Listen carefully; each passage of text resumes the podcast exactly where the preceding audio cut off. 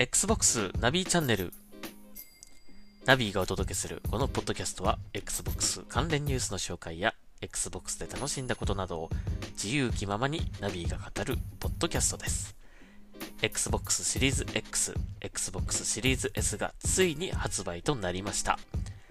Xbox の新しい時代がスタートします。より多くの人に Xbox に興味を持ってもらえるような配信を毎日お届けしていきたいと思います。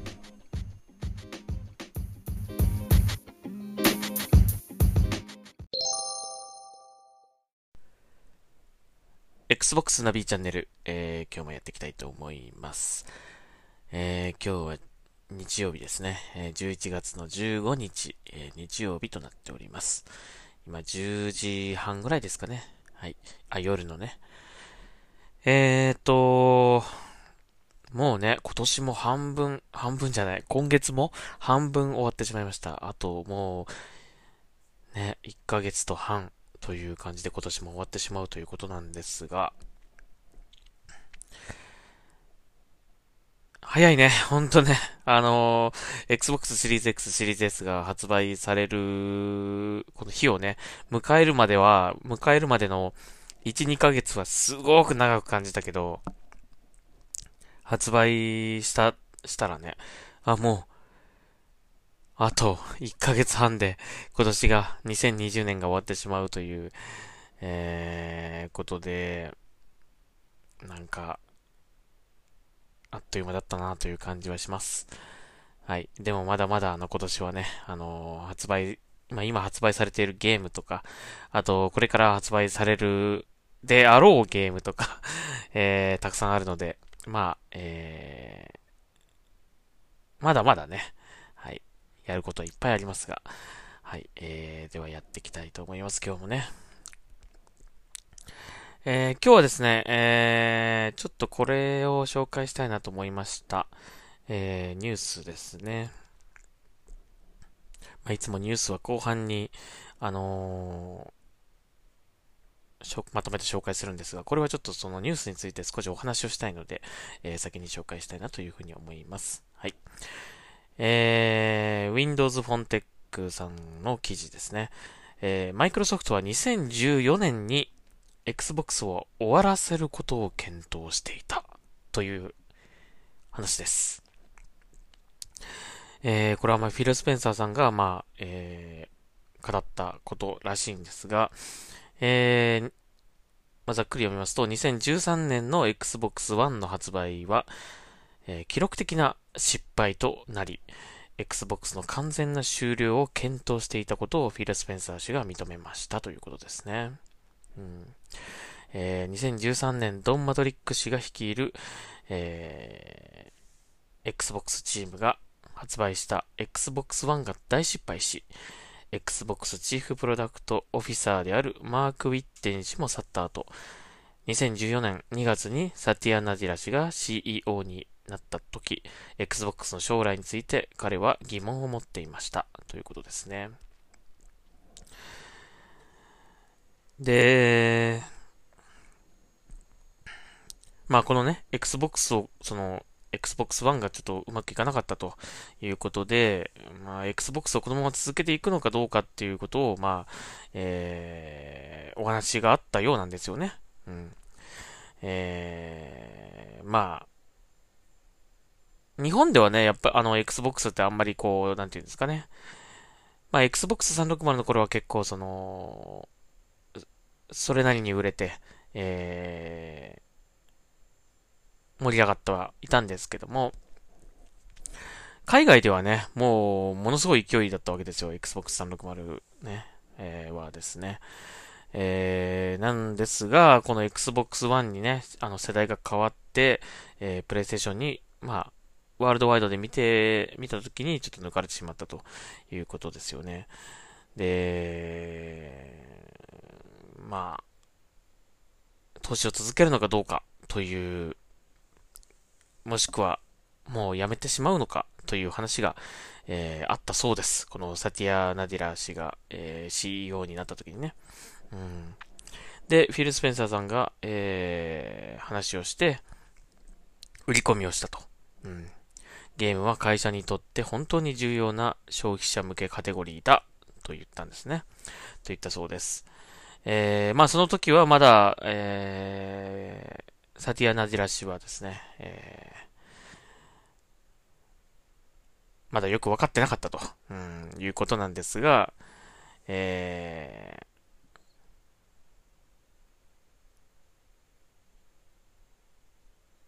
ー、やってみろということになったそうなんですよね。で、フィル・スペンサーさんがね、あのー、今まあ、Xbox のえー、トップにいるわけなんですけども、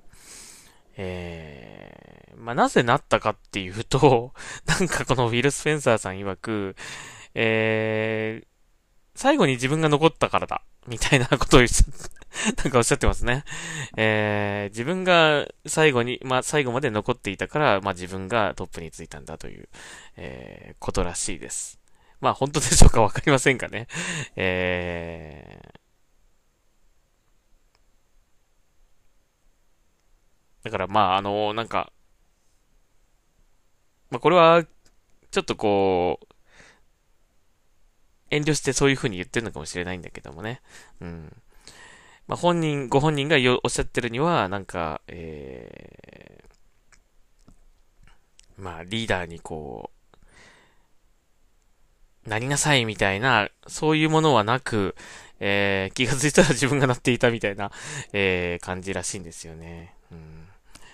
はい。まあ、というわけなんで、まあ、これ、2010、えー、3、2014年、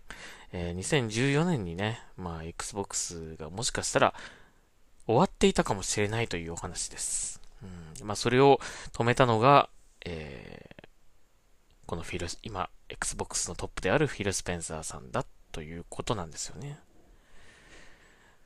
はい。えー、なので僕らが今こうやって遊べているのはフィル・スペンサーさんのおかげであると、えー、言う、言っても過言ではないと思いますね。で、まあこれね、僕もその2014年、えー、2014年っていうのはどれぐらいの時かなうーん、Xbox One が出た時なのかなえー、ちょっと調べてみますか。まあ、あの、ツイッターの方でもね、ちょっと書いたんですけども、うんと、Xbox One、いつ発売だったかというと、2013年。あ、でも発売日なんだね。発、発売した年、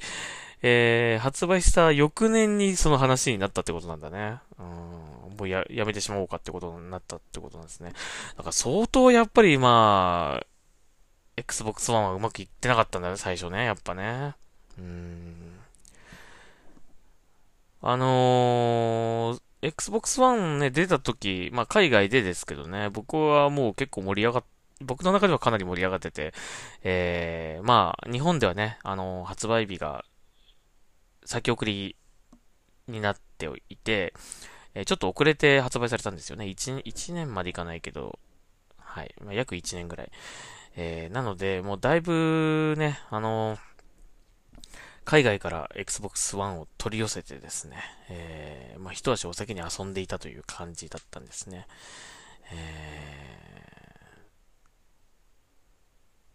ー、まあ、その、次世代のグラフィックというものがどういうものかという感じで、すごく僕の中では盛り上がっていたんですが、まあやっぱり、あのー、海外でもなかなか厳しい状況ではあったということが、これ、この話から伺えますね。うん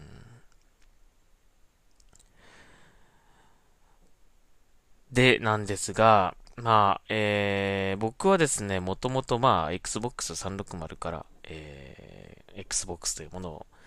購入しました。まあ、初代の Xbox は持ってなかった、買ってなかったんですね。まあ、遊んだことはあったんですけども、友達に借りてね、ヘイローをやったことはあったんですが、まあ、えー、購入まではしなかったんですね。うん。まあ、その頃は多分、あれですね、プレイステーションをバリバリ遊んでいた時だったかな。えー、それか、ファイナルファンタジー11オンラインを結構がっつり遊んでいて、もう他のゲームあんまりやってないぐらいな感じで遊んでいた時期だったかもしれません。で、なんかね、えー、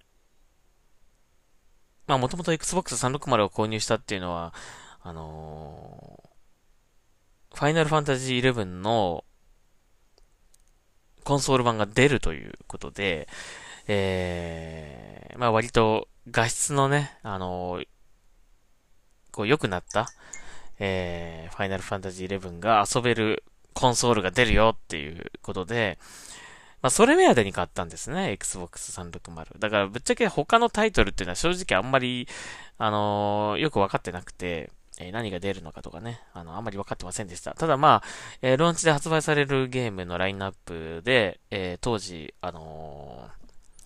こう、なんていうんですか、Xbox 360のカフェとかあってね、で、体験できる、こう、体験私有台がね、こう置いてあったりとかした、おしゃれな、こう、カフェブースがあったんですが、はい。まあ、そこに行って、まあ、その実際にそのゲーム画面とかを見てみたらですね、まあ、やっぱりびっくりするほど映像が美しくなっていて、これは、ちょっとすごいなと思ったんですよね。うん。で、他のゲーム、そのファイナルファンタジー11以外のね、他のゲームも、まあ、全く知らないゲームが多かった。まあ、割と、その、日本から出たやつもね、完全新規 IP みたいな感じのものが多かったので、えー、名前はね、初めて聞くものばかりだったんですが、でもすごい、あの、綺麗なグラフィック、これで遊べるんだゲームがっていう風には感動したという、えー、記憶はあります。で、まあ、その頃ね、ちょうどその、1年か2年ぐらいね、あのー、やってみて、うーん、まあ、ファイナルファンタジー11をね、あのー、ちょっとこう、生活にだんだん支障が出てくるようになってきちゃったので、えー、一旦、ちょっと、けじめをつけて、ここでファイナルファンタジー11を卒業しようということで、まあ、えー、やめたんですね。あの、FF11 をね。で、なんかそれからですね、まあ、ちょっとゲーム熱というものが一気にこう、トーンダウンしてしまってですね、えー、もうなんか、そろそろいい大人だし ゲームを卒業して、なんか違うことをこう楽しんだ方がいいかなとかね、えー、そんな風にも思ったこともありました。えー、ただですね、まあこの Xbox 360というこのハードが、もともとは Final Fantasy 11を目的に、えー、買ったコンソールだったんですけども、えー、そこで発売されるね、ゲーム。まあ、割とその頃は洋芸という、その、日本とはちょっとこう違った癖のあるゲームという感じの、えー、ものが多かった洋芸というものがですね、だんだんだんだんこう面白くなってきたりとか、あとまあその Xbox 360のその、チャットですね。ボイスチャット。えー、話をしながらプレイができるというね。えー、ちょっと今までのこう、一人でひたすら画面と向き合って、こう、コツコツとやるような、黙々とやるような、そんなゲームスタイルからですね、なんかこう、画面の向こう側にいる誰か、たくさんの人、まあ、世界中にいるこうゲームユーザーとですね、まあ、繋がっているという感じがね、えー、したんですよね。うん。それがすごく面白かったっていうか、えー、楽しかったっていう感じがえー、今思うとします。で、まあそれがあってですね、まあ一時期は本当にゲームをもう卒業しようかなと思っていた、えー、気持ちがですね、一気に吹っ飛んでですね、まあ、えー、その後もゲームをし続ける、まあ Xbox 360を中心にですね、ゲームを楽しんでいったという、えー、ことがありました。そして、えー、このね、あの、Xbox One が発売されて、えー、まあ確かに、えー、日本での、こう、状況、なかなかこう、1年遅れての、えー、約1年遅れてのリリースということで、まあ大きなね、その24時間イベントというかね、発売記念イベントとかね、結構大きいことやってたんですが、なんかやっぱりちょっとこう、どこかみんなもう、ね、まあ出たのは嬉しいけど、やっと出たなって感じだし、みたいな感じで、ちょっとこう、Xbox ファンの中でも、盛り上がりとしてね、ちょっとこう、トーンダウンしてしまった、えー、感じは、えー、しておりました。うん。で、まあ、な、それなんですが、まあ、でも一応ね、その Xbox One で発売されたゲーム、えー、いろいろありましたが、あのー、面白いものね、いっぱいこう出てましたよね。うん。タイタンフォールとかね、かなり盛り上がってたと思うし。で、なんですが、まあ、だんだんだんだんね、その店、お店からこう、ちょっと、Xbox の、こう、コーナーが縮小されていって、えー、なんか日本だけゲームが出ないとか、えー、そういうことがこう続いたりとかね。あとまあ、そのローカライズの問題ですかね。うん、全然、うん、ファーストタ、ファーストタイトルなのになんか ローカライズされないとかね、なってきたりとか。えこれはちょっと日本、まあ、Xbox はなくならないにしても、日本からの撤退っていうのがあるかもなっていうのはちょっと感じてたんですね、僕の中でね。うん、それを感じ出してから、また同じようにですね、ゲーム熱というものがこう、冷めていったことがありました。うん、今度こそ、Xbox がもしなくなるんであれば、うん、今度こそゲーム引退かもしれない。本当にもうゲームは卒業かもしれない。えー、そんな風に思ったこともありましたね。うん。まあそれは本当数年前の話ですけども。なんですが、まあ、えー、このね、フィル・スペンサーさんがえー、トップになってから、えー、以降ですね。ちょっとずつですが何かが変わってきているような、えー、感じはしています。まあ、えー、デジタル版のみの販売ではあるんですが、日本のタイトルも、あの、国内でも、えー、タキシトと同じように発売されたりとかですね。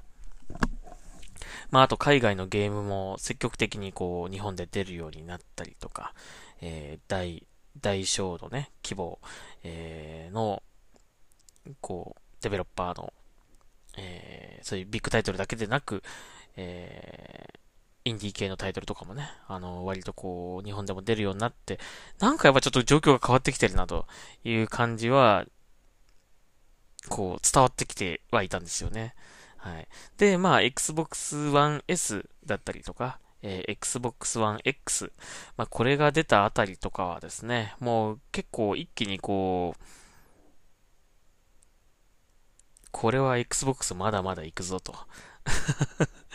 これはさらに盛り上がるぞと、えー、いう感じがしてきました。うん、まあそうやって言ってですね、えー、今この新しい Xbox、えー、今はシリーズ X、シリーズ S が発売されて、えー、Xbox ゲームパスですね。これもサブスクリプションという形のゲーム、えー、サービス。えー、まあ、ゲーム業界にとってはかなりこう、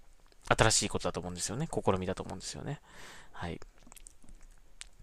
まあ、だったりとか、えー、あと、X クラウドですね。もうこれはもう本当に Xbox を買わなくても、Xbox のゲームが楽しめるようになる、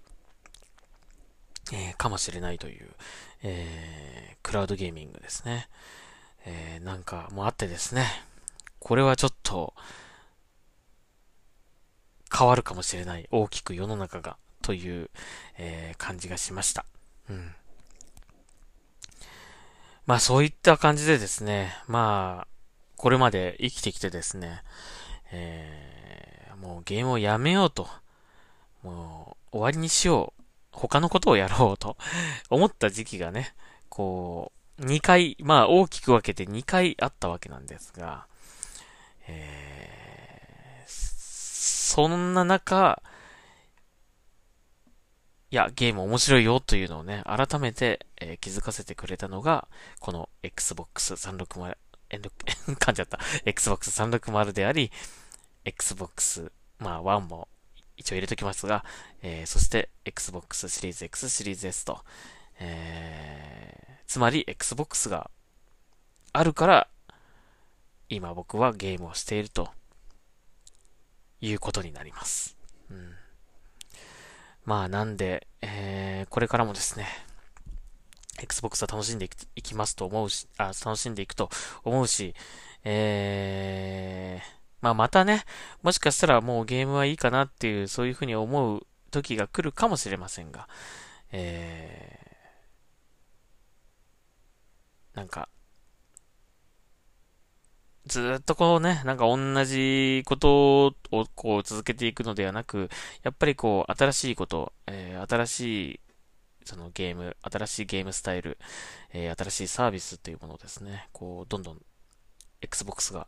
えー、今後もやっていってくれるんであれば、まあ、そういう時期が来たとしてもね、なんかまた、ちょっとこう、思いとどまらせてくれる、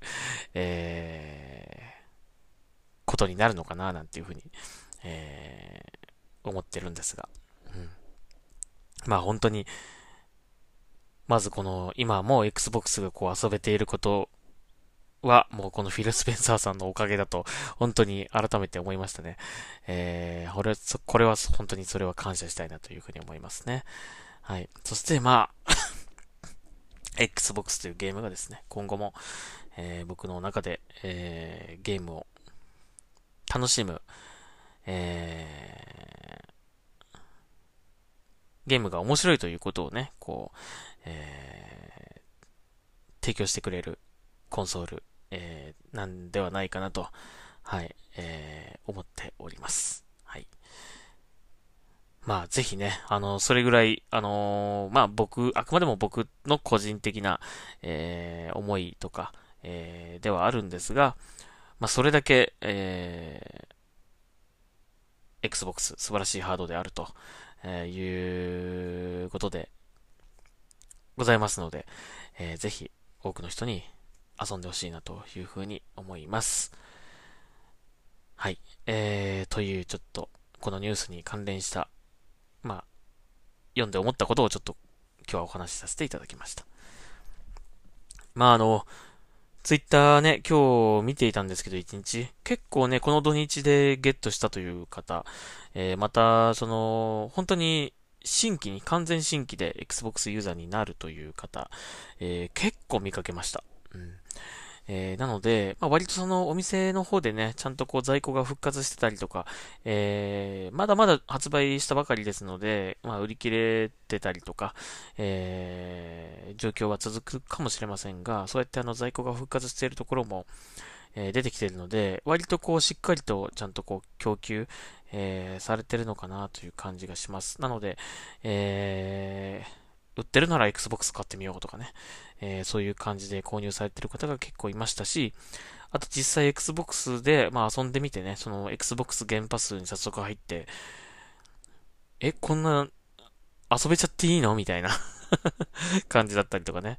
あの、やってみたら本当にグラフィックすごくて、いや、面白いって言ってる方とかね、結構ツイッターで見かけました。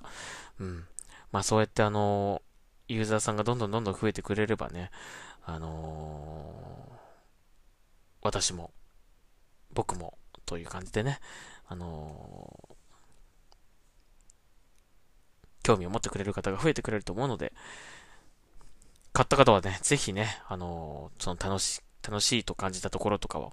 えー、SNS などに上げて、え、皆さんにこう、共有して発信してほしいなというふうに思います。はい。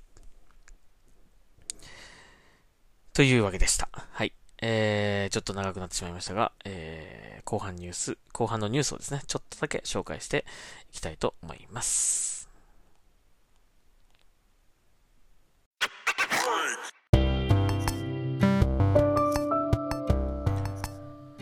はい。では、ツイッターからまたニュースを拾って紹介していきたいと思います。えー、さっきのニュースももちろんね、えー、とてもいいニュースでしたが、えー、他には何があるかなということで、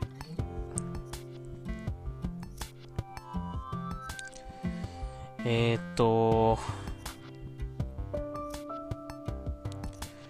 これちょっと気になりますね。えっ、ー、と、アサシンクリードなどを手掛けるゲーム会社の、えー、人質騒動、いたずら電話かカナダとなっております。AFP 通信ですね。何があったんでしょうか えー、UBI ソフト、えー、モントリオール支社で人質事件が起こったそうですよ。えー、まあ、その通報を受けて、えー、警官が出動する騒ぎがあったんですが、実はいたずらだったということですね。なんでこんないたずら電話かけたんだろうね。うん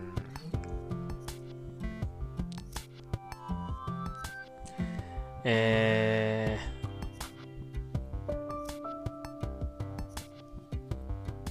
でもね、建物内の何者何者かが、何者かが身代身代金を要求するいたずら電話をしたということが判明したそうです。だから内部から、まあ、電話がかかってきたってことなんだね。こう、人質を取られてるみたいなね。え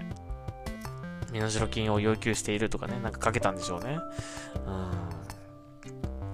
これは出動しちゃうよね。うん、ただまあ、あのー、よくわかりません。この犯人、犯人逮捕されたのかな？ただ電話があって出動して、で、犯人わからないままっていう感じになっちゃってるのかもしれないけど、うーん、なんででしょうね。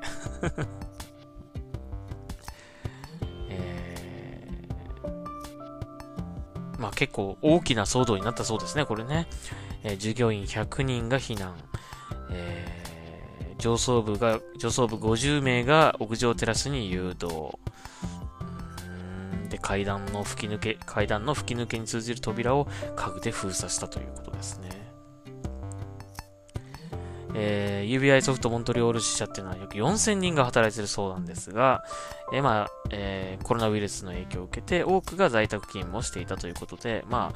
あ、あの、人数的にはそんなに多くなかったのかもしれないけどもね、まあ、それでも、ね、100人とかいたわけですからね。うーん、すごいな、すごいことが起こったんですね。まあ、でも何もなかったのかな、これね。うん。まあ、いたずら電話だったっていうことが分かって、まあ、無事に何も、えー、脅威となるものは見つからず、負傷者もなかったということなんで、よかったですね、ほんとね。困っちゃいますね。まあ、こういうことがあるとね。まあ、何もなくて本当よかったなと思いました。はい。えー、次。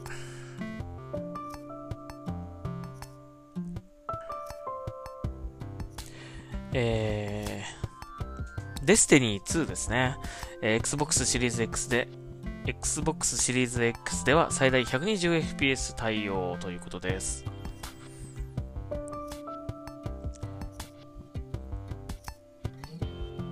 120fps ってどんなもんか見てみたいね。一度も見たことないけども。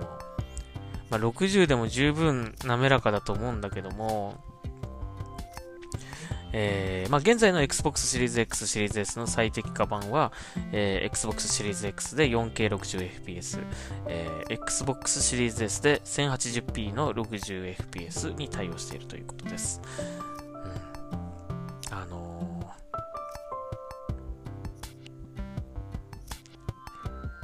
ー、変わるもんなんですかね、やっぱね。まあ 60fps の倍ですからね。もっと滑らかに見えるんだろうけど、ちょっと見たことないのでわかんない。あの、普通にね、動いてる分にはね、そんなにまあ 60fps でも十分滑らかだと思うんだけどもね。やっぱスピードが速くなったりすると、多少やっぱり、まだね、60fps をもってしても、やっぱちょっとこう、えー、なんていうんですかね、こうカメラをファッとこう、あの向きを変えたりすると、ちょっとこう、一瞬見えづらくなったりするような、なんかそんな感じはしますね。だからそれがもっと見やすくなるのかもしれない。見てみたいですけどね。これは、でもこれを見るためにはですね、まあ、Xbox シリーズ X はもちろんなんですが、え、120fps に対応するモニターが必要になるということで、えー、まあ、それでね、最近あの、LG のテレビを買い替えたとかね、買ったという方、モニターを買ったという方がいるんですね。えー、日本製ではですね、まだ HDMI2.1 に対応してるテレビすら、えー、ほとんど少ないそうなんで、やっぱちょっと日本の、頑張ってほしいですね、メーカーさんにね。あのテレビメーカーさんね、頑張ってほしい。もっとゲーミング、ゲーミングテレビみたいなものをね、出してほしいですね、新たにね。ゲーミングモニターに負けない、うん、まあ、大きさ、画質、滑らかさで、こう、PC モニターと戦えるね。まあ、あの、あんまり大きいサイズだとね、FPS とかだとやりづらいっていうのもあって、多分、大画面の、そういうぬるぬるな性能っていうのは、あまりこう求めてないのかなっていうふうに思われちゃったのかもしれないね。うん。だからなんか、あのー、それは、そういう人は多分モニターを買うから、適当なサイズのモニターを買うから、まあ大型のテレビにはそれはいらないだろうという感じに思われてしまったのかもしれない。ただまあ、えー、FPS だけでなく、まあ、アサシンクリードのようなね、えー、そういったゲームとかもですね、あのー、もっとヌルヌルで遊びたいという、あの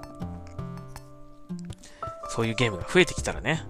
これはもうちょっと大型の美しく大きなスクリーン、迫力のある大きなスクリーンで、しかも滑らかな映像っていうものがね、えー、対応するようなものをね、今後出してきてくれたら嬉しいかなという感じですが、ちょっと日本の最近の、まあそういった、えー、テレビとかですね、やっぱ世界から、えー、遅れをとっている感じはするので、少しね、こう未来を見据えて、えー、いいものをね、作ってほしいなと思いますね。その、こういうの出てきたからこういうの作ろうっていうのでは、もう、遅いんですよね。うん、遅い。もうそれより先にも他のメーカーはさらに上のものを作りますからね。うん。だからもっともっとこう、先取り先取りで、えー、商品の開発をしてほしいなというふうに思いますけどね。はい、というぐらいの話になります。えー今日はですね、あとね、あのー、昨日もちょっとお話ししました、ジャストダンス2021、えー、これをですね、えー、ようやく今、えー、マイクロソフトの、あ、Xbox、えー、プリペイドカード、えー、買ってきましたので、えー、早速ですね、課金して、あ、課金してつうか、えー、チャージしてですね、えー、購入してみたいと思います。まあ明日にでもちょっとジャストダンスやってみた、やってみた感想なんかもね、語れたらなというふうに思います。はい。は はい。えー、Xbox ナビチャンネル今日はここまでにしたいと思います。また、明日聞いてください。ありがとうございました。ナビでした。